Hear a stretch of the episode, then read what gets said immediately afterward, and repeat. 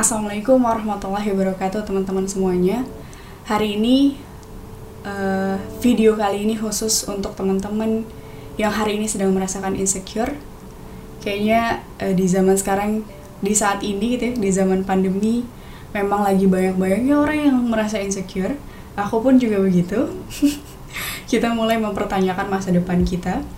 Kita mulai nggak percaya diri Atau kita mungkin mulai merasa tertinggal sama teman-teman kita yang kayaknya jauh berlari lebih cepat daripada kita. Uh, kita mulai merasa resah, merasa gelisah karena rencana-rencana yang harusnya terjadi di tahun ini yang udah kita rencanakan tiba-tiba semuanya jungkir balik, semuanya berubah. Nah, ini yang akhirnya membuat kita merasa insecure. Gitu kita merasa uh, takut, merasa cemas, merasa nggak percaya diri dan seterusnya. Nah, buat yang hari ini sedang merasakan insecure, lagi merasa apa ya, lagi merasa ada di bawah, belum bisa berlari lagi lebih cepat, maka semoga video ini bisa jadi jawaban dari keresahan kita semua. Gitu yang pertama, yang namanya perasaan insecure itu adalah hal yang wajar yang dirasakan sama setiap manusia.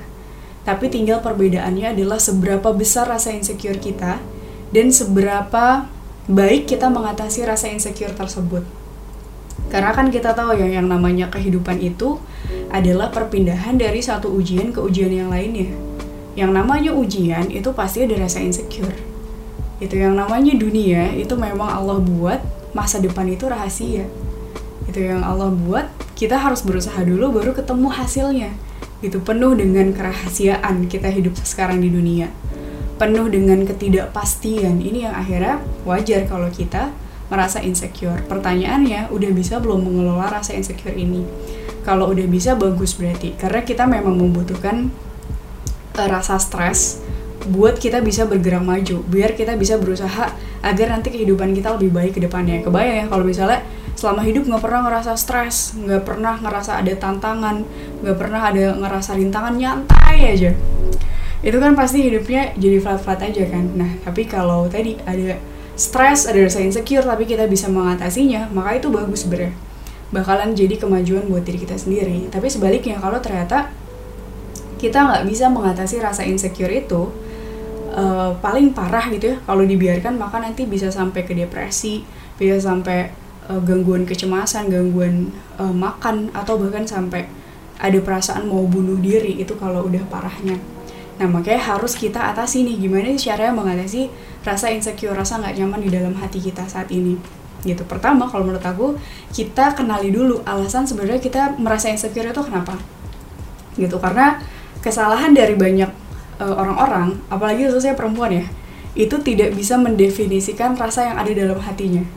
Gitu. Jadi kalau ditanya lo kenapa sih? Gak tau bad mood aja gitu, sering gak kayak gitu. ya udah kita bad mood tanpa sebab dan sebagainya. Nah itu sebenarnya uh, hal yang berbahaya. Kenapa? Karena kita nggak tahu solusinya gimana. Karena nggak bisa mendefinisikan apa yang kita rasakan. Nah, penting buat kita sering-sering self talk, sering-sering nanya kalau kita lagi bad mood, lagi ada uh, perasaan yang gak nyaman dan sebagainya harus bisa didefinisikan. Ini kenapa sih sebenarnya? Lagi ada apa dan seterusnya. Makanya hari ini uh, kita kenali penyebab-penyebab insecure itu uh, apa aja. Gitu. Pertama, uh, keluar dari zona nyaman. Kayak sekarang pandemi itu kan semuanya lagi keluar dari zona nyaman nih. uh, zona yang biasa aja tanpa pandemi itu udah gak nyaman, apalagi ditambah pandemi. Makin-makinlah kita berada di zona yang tidak nyaman. Di mana semuanya sekarang tuh jungkir balik kan. Uh, kita yang tadinya kita ada di luar rumah beraktivitas dan sebagainya sekarang jadi dibatasi. Nah ini kita lagi memasuki zona tidak nyaman nih gitu atau mungkin yang baru masuk kuliah akhirnya jadi harus kuliah secara online itu hal yang nggak nyaman juga. Yang baru lulus jadi susah misalnya nyari kerjaannya karena banyak yang uh, gak buka lowongan kerja. Atau misalnya yang udah kerja harus di PHK harus diberhentikan karena perusahaannya mengalami kesulitan finansial apa pun itu. Hari ini itu yang dirasakan sama banyak orang atau bukan ya? Atau mungkin yang uh, masih pengangguran atau apalah orang-orang yang belum bisa mewujudkan apa yang diharapkan itu penyebab orang-orang merasa insecure. Gitu tapi sebenarnya kalau kita mau mengambil sisi baiknya yang namanya keluar zona nyaman itu sebenarnya hal yang baik. Kenapa? Karena di luar zona nyaman kita akan belajar. Itu kita akan belajar uh, sesuatu hal yang baru. Kita akan belajar beradaptasi. Kita akan belajar untuk menguasai skill baru mau nggak mau kalau pengen keluar dari zona nyaman tersebut. Nah, kan kita tahu ya ada tiga zonasi zonasi udah kayak sekolah aja ada tiga zona. Zona pertama itu adalah zona nyaman comfort zone. Di mana kita tuh udah ngerti semua lah semua yang ada di situ patternnya skillnya kita udah kuasai semua. Kalau kita pengen lanjut adalah fear zone. Fear zone kita keluar dari zona nyaman di situ kita bakal ngerasa ketakutan, ngerasa cemas, ngerasa nggak percaya diri, ngerasa minder. Kenapa? Karena memang di situ adalah tempatnya kita struggling untuk menemukan, mempelajari hal-hal yang baru, gitu untuk survive punya kemampuan-kemampuan baru. Baru kalau akhirnya kita udah bisa survive nih di fear zone, baru kita masuk ke zona learn zone, di mana kita akhirnya bisa menguasai hal baru kita membuka potensi-potensi baru kita gitu kita jadi orang yang berbeda kita jadi uh, orang yang punya kemampuan lebih itu learn zone. Nanti kalau udah learn zone akhirnya itu jadi comfort zone kita lagi. Gitu. Jadi yang salah adalah kalau sepanjang hidup kita nggak mau berpindah dari zona satu ke zona lain ya gitu. Kalau misalnya hari ini ah, aku udah dari udah dari learn zone nih aku udah kemarin uh, tahun kemarin udah uh, capek, udah gila-gilaan berada di fear zone, aku nggak mau lagi ah ada di fear zone, maka selamanya dia nggak bakal belajar hal baru. Gitu, terus aja gitu di zona nyaman. Jadi kalau udah ada di learn zone, maka harus lanjut lagi ke fear zone, belajar lagi, nyaman lagi, belajar lagi, ketakutan lagi, nyaman lagi, dan seterusnya sampai akhir hayat hidup kita. Nah, itulah sebenarnya esensi kehidupan kan, itu kalau kita pengen terus belajar hal yang baru. Berarti harus mau merasakan insecure itu anyway sebenarnya inilah yang dulu diajarkan sama Rasulullah Rasulullah itu kan seorang pendidik yang luar biasa lah uh, guru yang terbaik di antara yang terbaik di antara seluruh umat manusia ini adalah Rasulullah gitu ya Allah dan Rasulullah yang langsung mendidik para sahabat-sahabatnya para sahabat Rasulullah sampai akhirnya Rasulullah menetapkan yang namanya zaman Rasulullah itu adalah zaman generasi terbaik. Gitu, maka pendidikan yang terbaik adalah pendidikannya Allah dan Rasulullah pastinya. Nah dulu kalau kita lihat di Sirah Nabawi ya Allah sama Rasulullah itu selalu mendidik para sahabat-sahabatnya keluar dari zona nyaman. Gitu, kapan sahabat-sahabat Rasulullah itu ada di zona nyaman? Kayaknya tuh mungkin cuma sedikit banget di antara sepanjang hidupnya. Pasti itu kebanyakan uh, Rasulullah tuh nge-push mereka untuk selalu ada di zona tidak nyaman gitu ya dimulai dari uh, awal mereka berdakwah gitu ya secara uh, sembunyi-sembunyi atau secara terang-terangan ada yang disiksa ada yang uh, dikucilkan ada yang diboykot kemudian peperangan demi peperangan ada puluhan peperangan dan uh, Rasulullah Allah dan Rasulullah tuh mendidik para sahabatnya berada di posisi yang kayaknya tuh nggak mungkin untuk diselesaikan gitu. Masalah-masalah mereka tuh kayaknya hal yang gak masuk akal yang kayaknya nih gak ada jalan keluarnya. Kayaknya gak mungkin. Ini mustahil dan seterusnya. Uh, mereka tuh ada di posisi yang tantangannya ujiannya itu gak bisa lagi dipikir pakai logika cuma bisa usaha doang sambil mereka menggantungkan pertolongan mereka kepada Allah. Kalau lihat di perang Badar misalnya 300 lawan 1000 itu kan hal yang ah emang mana mungkin ini bisa? Kita tahu ketika di perang Khandaq lagi dikepung sama uh, musuh-musuhnya sedangkan waktu itu kondisinya tuh uh, makanan tuh susah. Wah pokoknya serba sulit uh, atau ketika uh, perjanjian Hudaybiyah di situ ngerasanya kayak umat Islam kan terpukul banget kayaknya kita tuh lagi kalah lagi dipermalukan dan seterusnya atau di perang-perang yang lain lah perang Yarmouk sampai uh, perang-perang selanjutnya sahabat Rasulullah itu selalu ditempatkan di zona-zona yang tidak nyaman. Tapi justru di sanalah mereka akhirnya selalu belajar dan selalu menempa diri mereka. Gitu, selalu belajar bahwa yang namanya selalu meningkatkan keimanan, selalu meningkatkan ketaatan, selalu menggantungkan apa pun masalah mereka yang sedang mereka hadapi ke Allah. Itu selalu berusaha dengan usaha yang 100% itu tuh sampai jadi habits mereka. Itu kan sesuatu hal yang sulit ya. Itu tuh butuh latihan. Itu butuh tempaan-tempaan dan itulah yang Rasulullah ajarkan sama mereka. So, hari ini kalau kita merasa lagi di zona tidak nyaman atau bahkan kita ngerasa ini tuh masalahnya besar banget, ini ujiannya gak mungkin aku selesaikan dengan kemampuan aku sendiri. Itulah ya, kita merasa uh, saking insecure-nya kita merasa ini seperti masalahnya tidak ada jawabannya, tidak ada jalan keluarnya. Maka itulah pendidikan yang sedang Allah berikan kepada kita. Itu pertanyaannya, mau nggak kita belajar dari kejadian yang hari ini sedang kita lalui? Ujian yang hari ini kita dapatkan.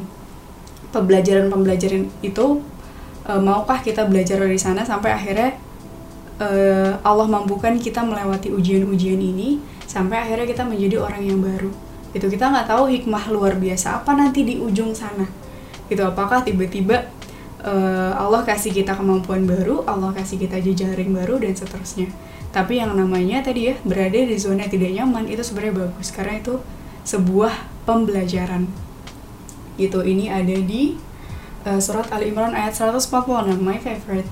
Dan berapa banyak nabi yang berperang bersama-sama mereka Sejumlah besar dari pengikutnya yang bertakwa, mereka tidak menjadi lemah karena bencana yang menimpa mereka di jalan Allah, dan tidak lesu dan tidak pula menyerah kepada musuh. Allah menyukai orang-orang yang sabar. Ali Imran ayat 146. Uh, ini adalah contoh bagaimana para sahabat Rasulullah ketika mereka sedang berada di zona tidak nyaman. Itu jadi kondisinya mereka lagi uh, mengikuti sejumlah nabi yang berperang gitu ya kondisinya lagi bertakwa tapi dapat bencana coba bayangin lagi kondisinya taat lagi kondisinya berperang nih berjihad gitu ya karena Allah dan Rasulullah tiba-tiba dapat bencana di tengah jalan. Kalau kita di posisi mereka gimana? Pasti pasti bersuuzon yang enggak enggak sama Allah kan? Itu gimana sih ini orang kondisinya lagi taat malah dapet musibah A, B, C dan sebagainya. Itu kan biasanya yang biasa kita lakukan. Tapi ternyata kalau sahabat-sahabat Rasulullah dia justru ketika ada di posisi kayak gitu dia berdoa. Ada di ayat setelahnya Al Imran ayat 147 tidak ada doa mereka selain ucapan ya Tuhan kami ampunilah dosa-dosa kami dan tindakan-tindakan kami yang berlebih-lebihan dalam urusan kami dan tetapkanlah pendirian kami dan tolonglah kami terhadap kaum yang kafir jadi pertama ketika mereka lagi ada di zona tidak nyaman, lagi dapat musibah, lagi dapat tantangan dari Allah, maka yang pertama mereka lakukan itu bukan suuzon, tapi justru memohon ampun sama Allah. Mohon ampun kalau ternyata tindakan-tindakan mereka itu berlebihan. Kalau ada e, kelalaian dan kemaksiatan yang mereka lakukan. Baru setelah itu mereka meminta tetapkanlah diteguhkan pendiriannya, minta pertolongan, tolonglah kami terhadap kaum yang kafir. Ini yang bisa kita aplikasikan dalam kehidupan saat ini. Ketika hari ini perasaan insecure itu begitu menyerang kita, begitu melemahkan hati kita, maka yang pertama kali dilakukan adalah memohon ampun sebanyak-banyaknya sama Allah, kemudian minta dikuatkan, kemudian minta diturunkan pertolongan. Masya Allah ya. Lanjut, e, membandingkan diri, yang kedua adalah membandingkan diri dengan orang lain.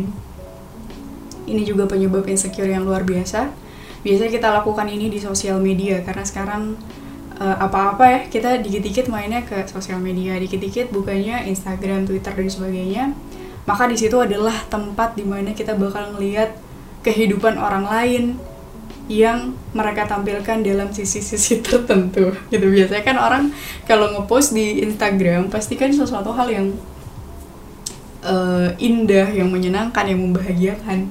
Jarang orang ngepost tuh lagi dapat musibah tuh biasanya jarang. Nah kadang hal-hal yang kayak gitu yang membuat kita tanpa sadar membandingkan kehidupan kita dengan orang lain. Padahal Allah dan Rasulullah itu nggak pernah minta kita membandingkan diri kita sama orang lain setiap orang itu punya kehidupannya sendiri punya perannya masing-masing gak bakal bisa dibandingin karena kita punya tracknya masing-masing dan setiap track itu unik setiap track itu berbeda dan sudah digariskan semuanya sama Allah. Rasulullah itu cuma minta kita membandingkan diri kita dengan diri kita sendiri. Jadi kalau mau balap lari, itu balap lari sama diri sendiri. Sama diri sendiri yang udah di belakang. Sama diri kita di masa lalu.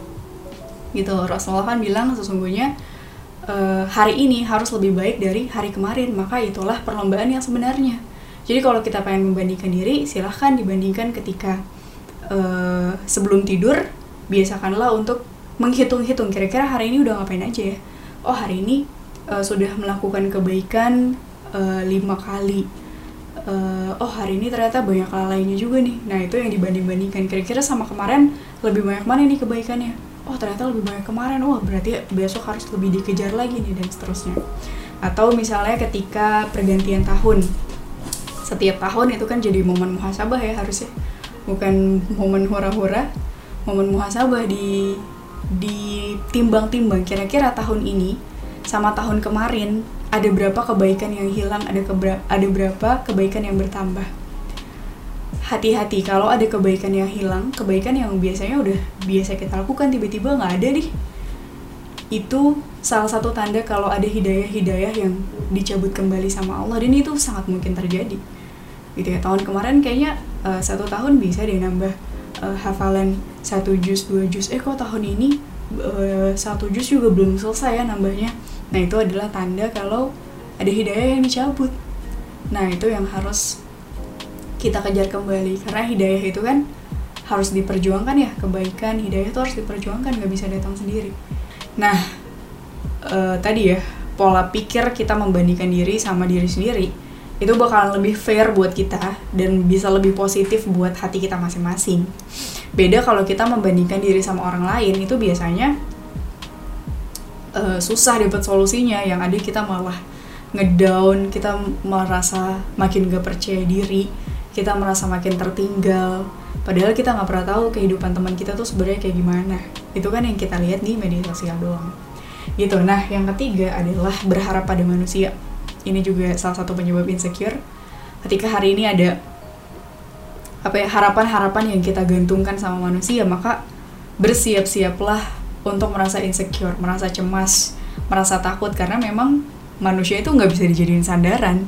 Kita nggak pernah tahu uh, apakah nanti di tengah jalan tiba-tiba hati manusia tersebut uh, berbelok gitu berubah tiba-tiba dia tidak bisa menunaikan janjinya atau eh, tiba-tiba dia meninggalkan kita yang biasanya dia ber, kita bergantung sama dia kan kita nggak pernah tahu. Manusia itu sama sekali nggak bisa dipegang ucapannya karena memang kita tuh diciptakan beserta dengan sifat-sifat lemah kita kita mungkin sering pelupa hati kita sering terbolak-balik maka wajar kalau berharap sama manusia itu akan menimbulkan rasa insecure. Maka sekarang ketika hari ini masih ada eh, harapan-harapan uh, yang kita gantungkan sama manusia harus diubah. Gitu, harus digantungkan semuanya kembali lagi pada Allah. Gitu bahwa semua yang mengatur urusan-urusan kita nih gitu itu tuh Allah. Karena kita tanpa sadar sering menggantungkan, sering menuhankan sesuatu selain Allah. Kita menganggap contoh ya, kita menganggap misalnya rezeki kita itu yang mendatangkan adalah atasan kita, bos kita gitu ya, yang misalnya ngasih gaji kita setiap bulan. Kita menganggap uh, yang meng, yang jadi sumber rezeki kita adalah eh, klien-klien kita, hal-hal yang kayak gitulah yang akhirnya membuat kita tuh jadi cemas. Nah, itu semua yang harus kita ubah, kita gantungkan lagi seluruh harapan-harapan itu ya, seluruh Eh, tempat-tempat uh, memohon, tempat bergantung semuanya kembalikan kepada Allah. Itu kenapa? Karena kita tahu Allah itu yang maha berkuasa, Allah yang maha segalanya, Allah yang maha kaya, Allah yang maha mengabulkan. Itu Allah tempat bergantung segala makhluk hidup yang ada di alam semesta ini. Itu yang akan menimbulkan perasaan tenang dalam hati kita dan percaya bahwa Allah itu gak akan pernah menyia-nyiakan orang-orang yang beriman, gak akan pernah menyiapkan orang-orang yang berbuat baik. Maka tugas kita adalah berusaha semampunya, kemudian berdoa dan menggantungkan seluruhnya kepada Allah. Selanjutnya, menghadapi yang keempat adalah menghadapi krisis atau ujian. Tadi ya, karena yang namanya kita hidup di dunia itu adalah perpindahan dari ujian satu ke ujian lainnya, maka akan selalu ada perasaan insecure sampai kita mati. Gitu mati pun juga bisa ada perasaan insecure kalau ternyata nauzubillah ya kalau ternyata amalan kita kurang oh itu insecure-nya lebih berlipat-lipat lagi. Nah jadi agar insecure-nya itu udah cukup di dunia aja di akhirat kamu saya insecure maka usahakanlah kita melakukan kita menjalankan setiap ujian-ujian yang Allah kasih itu dengan baik. Ada di surat Al-Baqarah ayat 155 dan kami pasti akan memuji kamu dengan sedikit ketakutan, kelaparan, kekurangan harta, jiwa dan buah-buahan. Dan sampaikanlah kabar gembira kepada orang-orang yang sabar. Ini adalah uh, Allah sebenarnya pengen ngasih kabar gembira. Kan di akhirnya Allah bilang gitu ya, sampaikanlah kabar gembira kepada orang-orang yang sabar. Dan Allah udah bilang, Allah itu pasti akan memuji kita dengan sedikit, Allah bilangnya sedikit, sedikit ketakutan, kelaparan, kekurangan harta, jiwa, dan buah-buahan. Jadi kalau hari ini kita ngerasain kekurangan hal ini, gitu ya, kita merasa uh, sepertinya rekening itu tidak cukup sampai akhir bulan, uh, atau kita masih bingung kira-kira nanti semester depan bisa bayar kuliah nggak ya, hal-hal yang kira-kira tidak pasti kita merasakan banyak kekurangan dan keterbatasan dalam hidup kita maka Allah minta bersabarlah. Gitu dan uh, sampaikanlah kabar gembira bagi orang-orang yang sabar. Jadi insya Allah ketika kita bisa bersabar dengan tadi ujian-ujian yang Allah kasih sama kita kita percaya bahwa yang namanya ujian itu kan e, parameter kesuksesannya adalah kalau kita bisa menjalaninya dengan taat. Jadi mau apa pun itu apa pun ujian ya mau ujiannya misalnya lagi dalam keadaan uh, rezekinya berlimpah ruah atau rezekinya lagi Allah ambil sedikit maka kedua-duanya yang paling bagus adalah yang paling bisa taat. Kalau uh, orang yang satu dia dengan rezeki yang sedikit bisa taat maka dia lagi menang tuh dalam kehidupannya. Walaupun mungkin dia ngerasainnya sulit dan sebagainya.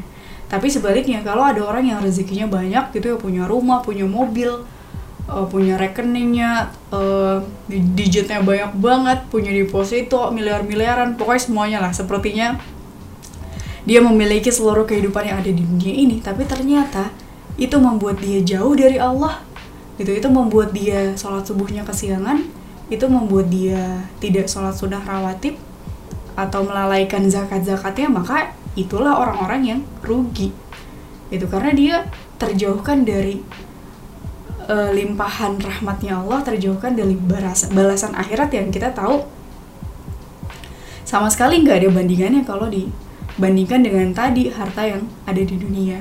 Jadi berusahalah untuk tetap taat bagaimanapun kondisinya. Maka itulah insya Allah kondisi yang terbaik. Gitu. Dan yang terakhir, penyebab insecure yang harus kita yakini adalah itu adalah bisik-bisiknya setan. Ya enggak gitu karena setan itu kan dia selalu membisik-bisiki was-was ke dalam hati manusia. Gitu maka boleh jadi perasaan-perasaan overthinking gitu, kita ngerasa misalnya buat teman-teman nih yang sedang bergerak dalam gerak-gerak kebaikan ngerasa kayaknya waktunya jadi sedikit. Kayaknya waktu ngerjain tugas aku tuh nggak sebanyak teman-teman aku yang uh, dia tuh nggak ikut apa-apa gitu mulai mempertanyakan bener gak sih aku tuh ikut kegiatan-kegiatan dakwah kayak gini? Gitu mulai ada insecure mulai ada was-was itu wajar itu wajar banget. Gitu karena setan selalu ada di mana-mana. Jadi kanan kiri kita depan belakang di mana pun. Dan itu udah jadi sumpahnya setan kan? E, di awal banget penciptaannya manusia ketika Nabi Adam diciptakan setan tuh udah berjanji bahwa dia akan menyesatkan manusia ada di Al-A'raf ayat 16 sampai 17. Iblis menjawab, "Karena engkau telah menghukumku tersesat, maka saya benar-benar akan menghalang-halangi mereka dari jalanmu yang lurus. Kemudian saya akan mendatangi mereka dari muka dan dari belakang mereka, dari kanan dan dari kiri mereka. Dan engkau tidak akan mendapati kebanyakan mereka bersyukur." Lihat kalimat akhirnya, bersyukur. Jadi orang-orang yang bersyukur, orang-orang yang beriman, orang-orang yang bertakwa, dia yang nggak bisa diseret setan ke dalam tadi kekufuran. Ke dalam hal-hal yang akhirnya menjauhkan dia dari Allah. Jadi hari ini kalau ada perasaan uh, insecure banyak-banyaklah beristighfar. Itu banyak-banyaklah bertaus. Uh, contoh lagi ya. Kalau aku pribadi kadang-kadang merasa insecure kalau merasa kalau sedang uh, mengalokasikan waktu aku buat menghafal Al-Quran misalnya gitu ya ngerasa misalnya ada ada 1 sampai dua jam yang kita sediakan buat Al-Quran suka ada perasaan cemas kayak aduh nanti kira-kira kalau aku hafalan tugas yang ini selesai nggak ya? Aduh yang ini masih banyak ini belum dikerjain dan seterusnya.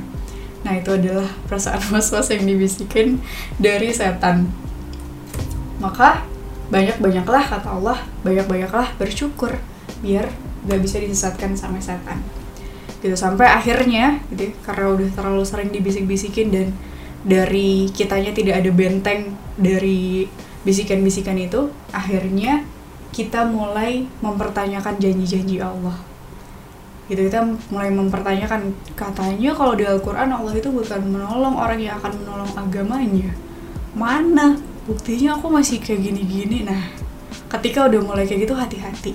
Berarti setan mulai sukses dalam membisiki kita. Itu akhirnya kita mulai berhenti berharap dan berdoa sama Allah. Gitu kita ngerasa ah udah berdoa bertahun-tahun tapi nggak terkabul-kabul tuh mana masih kayak gini-gini aja tuh. Gitu. Nah itu juga perasaan insecure yang dibisikin dari setan.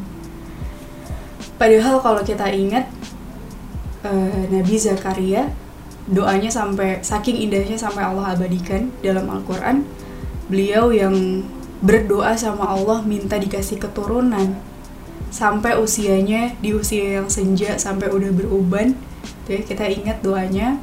Ya Allah sesungguhnya ya walaupun sudah rapuh tulangnya sudah beruban rambutnya sesungguhnya aku belum pernah kecewa dalam berdoa kepadamu.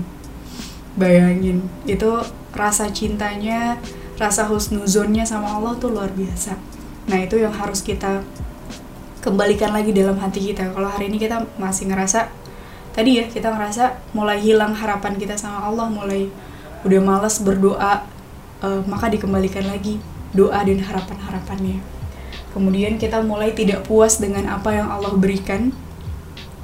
Itu kita ngerasa kayak masih kurang aja. Padahal kan nikmat Allah itu kan nggak terhingga ya. Itu dari tidak terhingga Allah Allah ambil sedikit aja itu tiba-tiba kita mulai mempertanyakan kenapa aku nggak dapet kayak si A Kenapa aku nggak tinggal di keluarga yang seperti si B dan seterusnya? Kita tidak puas, kita tidak bersyukur dengan apa yang Allah kasih sama mereka. Allah ya, apa yang Allah kasih sama kita.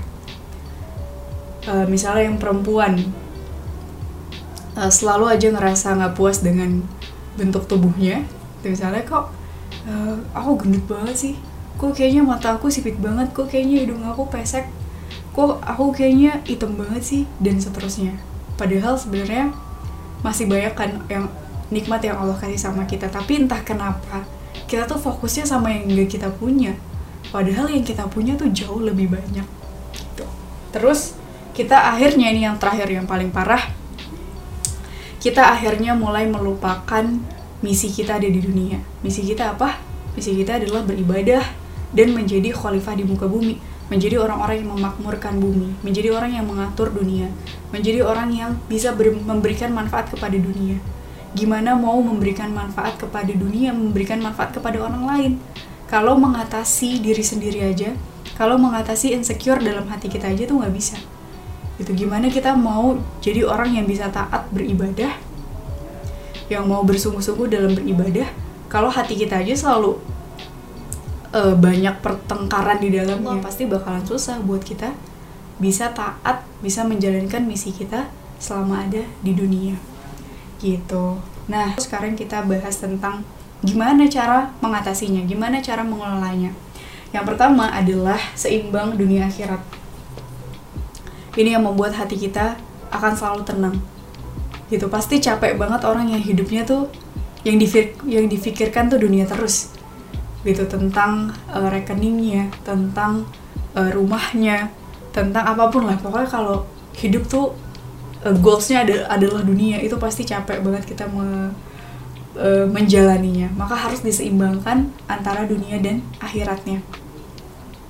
Ibadah-ibadahnya itu kebaikan-kebaikan yang kita kasih sama orang lain sama usaha kita dalam hal dunia itu harus diseimbangkan keduanya itu ada di Al-Qasas ayat 77 dan carilah pada apa yang telah dianugerahkan Allah kepadamu kebahagiaan negeri akhirat dan janganlah kamu melupakan kebahagiaanmu dari kenikmatan duniawi. Gitu yang pertama Allah sebut itu kebahagiaan akhirat dulu. Jadi sebenarnya kalau kita ngomongin prioritas, maka yang kita kejar kebahagiaan akhirat dulu baru kata Allah tapi jangan melupakan kehidupan dunia. Berarti porsinya lebih banyak yang mana? Lebih banyak yang akhirat. Sama kayak doa kita, uh, doa yang biasa kita sebut dengan sapu jagat. Rabbana atina fid dunya hasanah. Kita minta dunia sepertiga. Wa fil akhirati hasanah, akhirat. Wa kina adzabannar, akhirat lagi. Berarti dua per tiga kita berdoa untuk akhirat, satu per tiga kita berdoa untuk dunia yang mana sepertiga buat dunianya itu kita mintanya hasanah kan kebaikan. Kebaikannya kayak gimana? Kebaikan yang akhirnya bisa berefek buat kehidupan kita di akhirat. Berarti sebenarnya semuanya itu buat akhirat. Nah itu yang luar biasanya ya sebagai kita sebagai seorang muslim. Kemudian uh, biasakan sama self talk dan self awareness gitu ya kita sering bermuhasabah. Tadi udah sempat dibahas tuh uh, biasakan untuk bermuhasabah uh, sebelum tidur itu apa yang kita lakukan? Sebenarnya apa yang sedang kita perjuangkan? Apa yang kita kejar? Kalau hari ini ngerasa insecure kenapa ngerasain insecure-nya? Gitu apa yang harus dilakukan ke depannya? Itu biasakanlah ngobrol sama diri sendiri. Gitu kalau kita ngerti paham sama diri kita sendiri itu sebenarnya lagi kenapa lagi butuhnya apa maka kita bisa dengan mudah menemukan solusinya tapi kalau nggak pernah ngobrol gitu membiarkan keruwetan itu ada di dalam kepala kita kita nggak pernah menjabarkan sebenarnya pusingnya tuh kenapa. Nah itu yang akhirnya jadi nggak bakal nemu-nemu solusinya gimana gitu. Terus biasakanlah uh, untuk mengaitkan lagi semuanya sama Allah itu dikaitkan uh, sebisa mungkin setiap helaan nafas kita itu ada kaitannya sama Allah gitu hari ini kita belajar belajar buat apa sih? Gitu apakah cuma buat ngejar nilai doang? Gitu atau kita kaitkan lagi sama Allah ya Allah hari ini aku pengen belajar ini semoga nanti kalau udah dapat ilmunya bisa memberikan kebermanfaatan yang lebih banyak sama manusia. Kalau itu kan pasti bakalan lebih tenang hatinya. Gitu atau uh, apa pun lah pekerjaan kita. Ya Allah aku mau makan nih semoga nanti energi dari makanan ini bisa dilakukan bisa digunakan untuk beribadah kepada Allah. Atau bahkan sekedar sesimpel nyapu nyapu rumah gitu bersih bersihin ya Allah aku uh, mau nyapu rumah untuk membantu misalnya untuk memudahkan pekerjaan orang tua. Untuk sebagai sarana uh, birul walidain yang akhirnya kita berharap lagi pahala dari Allah. Ketika semuanya dikembalikan sama Allah maka itulah uh, puncak kedamaian hati kita gitu. Karena tidak ada yang kita harapkan lagi selain Allah dan kita yakin ketika berharap sama Allah gak bakal pernah kecewa. Terus bertaubat dan memaafkan diri sendiri. Nah ini juga kadang yang sering menimbulkan insecure kan adalah kita ngerasa hopeless sama diri kita sendiri. Gitu kita ngerasa kayak uh, dosa kita tuh tidak termaafkan. Uh, kita capek sama diri sendiri karena gak kunjung jadi orang yang soleh soleha seperti yang apa kita apa yang kita inginkan itu juga itu yang bikin kita akhirnya ngedown dan sebagainya. Nah cobalah untuk bertaubat dan memaafkan diri kita sendiri. Ada di Al-Furqan ayat 71 dan barang siapa yang bertaubat dan beramal soleh maka sesungguhnya Allah akan menerima taubatnya. Itu jadi sering-seringlah bertaubat dan sering-seringlah memaafkan diri sendiri. Maksudnya memaafkan diri sendiri itu gimana? Maksudnya adalah kita percaya bahwa masih ada kesempatan untuk kita membalas seluruh dosa-dosa yang kita lakukan dengan kebaikan. Itu karena yang namanya kebaikan kan bisa menghapus dosa-dosa yang kita lakukan. Gitu, ada juga di Azumar ayat 53, katakanlah, Hai hamba-hambaku yang melampaui batas terhadap diri mereka sendiri, janganlah kamu berputus asa dari rahmat Allah. Sesungguhnya Allah mengampuni dosa-dosa semuanya, Sesungguhnya dialah yang maha pengampun lagi maha penyayang. Ini adalah sebuah ayat yang so sweet banget kalau menurut aku. Allah tuh lagi berusaha merangkul orang-orang yang sedang insecure. Merangkul merangkul orang-orang yang lagi hopeless sama hatinya sendiri, sama dirinya sendiri. Allah tuh sampai nge-mention wahai orang-orang yang melampaui batas. Kenapa? Karena Allah tahu manusia itu pasti bakal ngerasa dirinya tuh udah melakukan hal yang luar biasa parah banget sampai dia tidak bisa memaafkan diri sendiri. Sampai hopeless sampai ngerasa uh, bingung hidupnya mau kayak gimana. Allah bilang sesungguhnya janganlah berputus asa dari rahmat Allah. Jadi jangan pernah ngerasa sudah tidak ada pintu taubat lagi. Sudah tidak mungkin dimaafkan lagi. Karena yang satu-satunya yang hopeless di alam semesta ini itu cuma iblis. Kenapa hopeless? Karena memang udah nggak ada harapan lagi harapan dia itu cuma dua. Kalau nggak dia masuk neraka sendiri masuk neraka bareng-bareng udah itu doang. Dua-duanya hal-hal yang buruk. Sedangkan manusia kita masih bisa ada kesempatan bertaubat ketika Allah masih ngasih satu hari lagi masih ngasih satu hari lagi satu tahun lagi dua tahun lagi. Kita nggak pernah tahu umur kita sampai kapan. Ketika itu maka kita masih punya harapan untuk jadi orang yang lebih baik untuk jadi orang-orang yang uh, lebih taat lagi kepada Allah. Jadi orang-orang yang lebih beriman lebih bertakwa kita masih punya kesempatan. Jadi hati-hati jangan mau dibisik-bisikin setan bahwa kita nggak punya kesempatan lagi untuk bertaubat.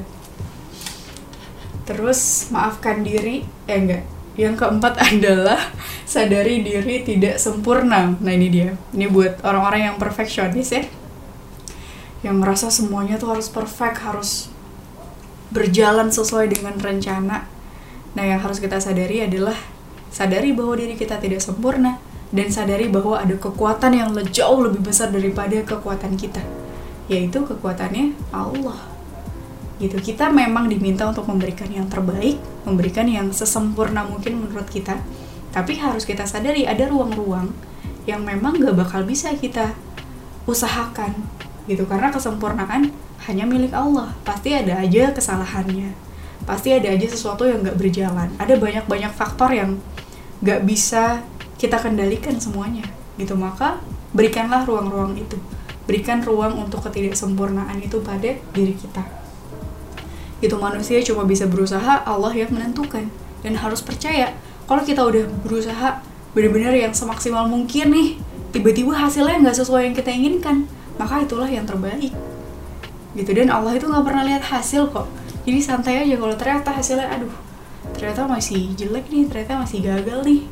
Aduh ternyata uh, rencana ini belum berhasil dan seterusnya. Tapi udah menjalankan yang terbaik Allah itu melihat prosesnya. Ketika prosesnya benar-benar kita kerjakan dalam rangka ketaatan maka akan dibalas dengan penuh segala prosesnya. Bahkan nggak usah jauh-jauh deh proses dari awalnya aja. Awalnya kita baru niat nih niat untuk mau melakukan proyek-proyek kebaikan walaupun ternyata akhirnya tidak sesuai dengan yang kita harapkan maka niatnya itu pun sudah terhitung pahala dari Allah. Gitu. Dan yang terakhir adalah kalau menurut aku cara mengatasi insecure terbaik cara menyayangi diri kita yang terbaik diri sendiri adalah dengan taat kepada Allah. Gitu karena kita tahu ya ada di surat Ar-Ra'd sesungguhnya hanya dengan mengingat Allah lah hati menjadi tenang. Maka makin taat kita, makin kita menyayangi diri sendiri.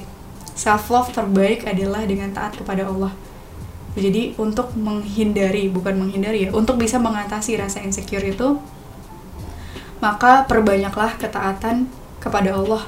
Gitu dan di situlah insya Allah, Allah kita percaya Allah tuh bakal memberikan kekuatan, bakal memberikan kita pertolongan, bakal memberikan jalan keluar dari setiap masalah-masalah, dari setiap uh, ujian-ujian yang hari ini sedang kita hadapi. Gitu. Uh, ada di Az-Zukhruf ayat 36, Barang siapa yang berpaling dari mengingat Allah yang maha pemurah Al-Quran, kami adakan baginya setan yang menyesatkan. Maka setan itulah yang menjadi teman yang selalu menyertainya. Maka wajar ya kalau orang yang jauh dari Al-Quran, orang yang jauh dari uh, ketaatan kepada Allah sering insecure karena setan akan menyesatkan buat orang-orang yang berpaling dari mengingat Allah. Itu maka mau pilih yang mana? Kita banyak membaca Al-Qur'an, kemudian didekati sama para malaikat yang sering mendoakan uh, orang-orang yang sedang mencoba taat sama Allah atau jauh dari Al-Qur'an kemudian kita dikelilingi setan-setan yang akan membisikkan kewaswasan sama diri kita masing-masing. Gitu dan uh, semoga kita bisa mengatasi rasa insecure ini, kemudian bisa banyak belajar, dan pastinya semoga hasil dari setiap ujian yang kita hadapi adalah bentuk ketaatan kepada Allah. gitu sekian dari aku. Semoga kita bisa sama-sama mengatasi rasa insecure ini. Wassalamualaikum warahmatullahi wabarakatuh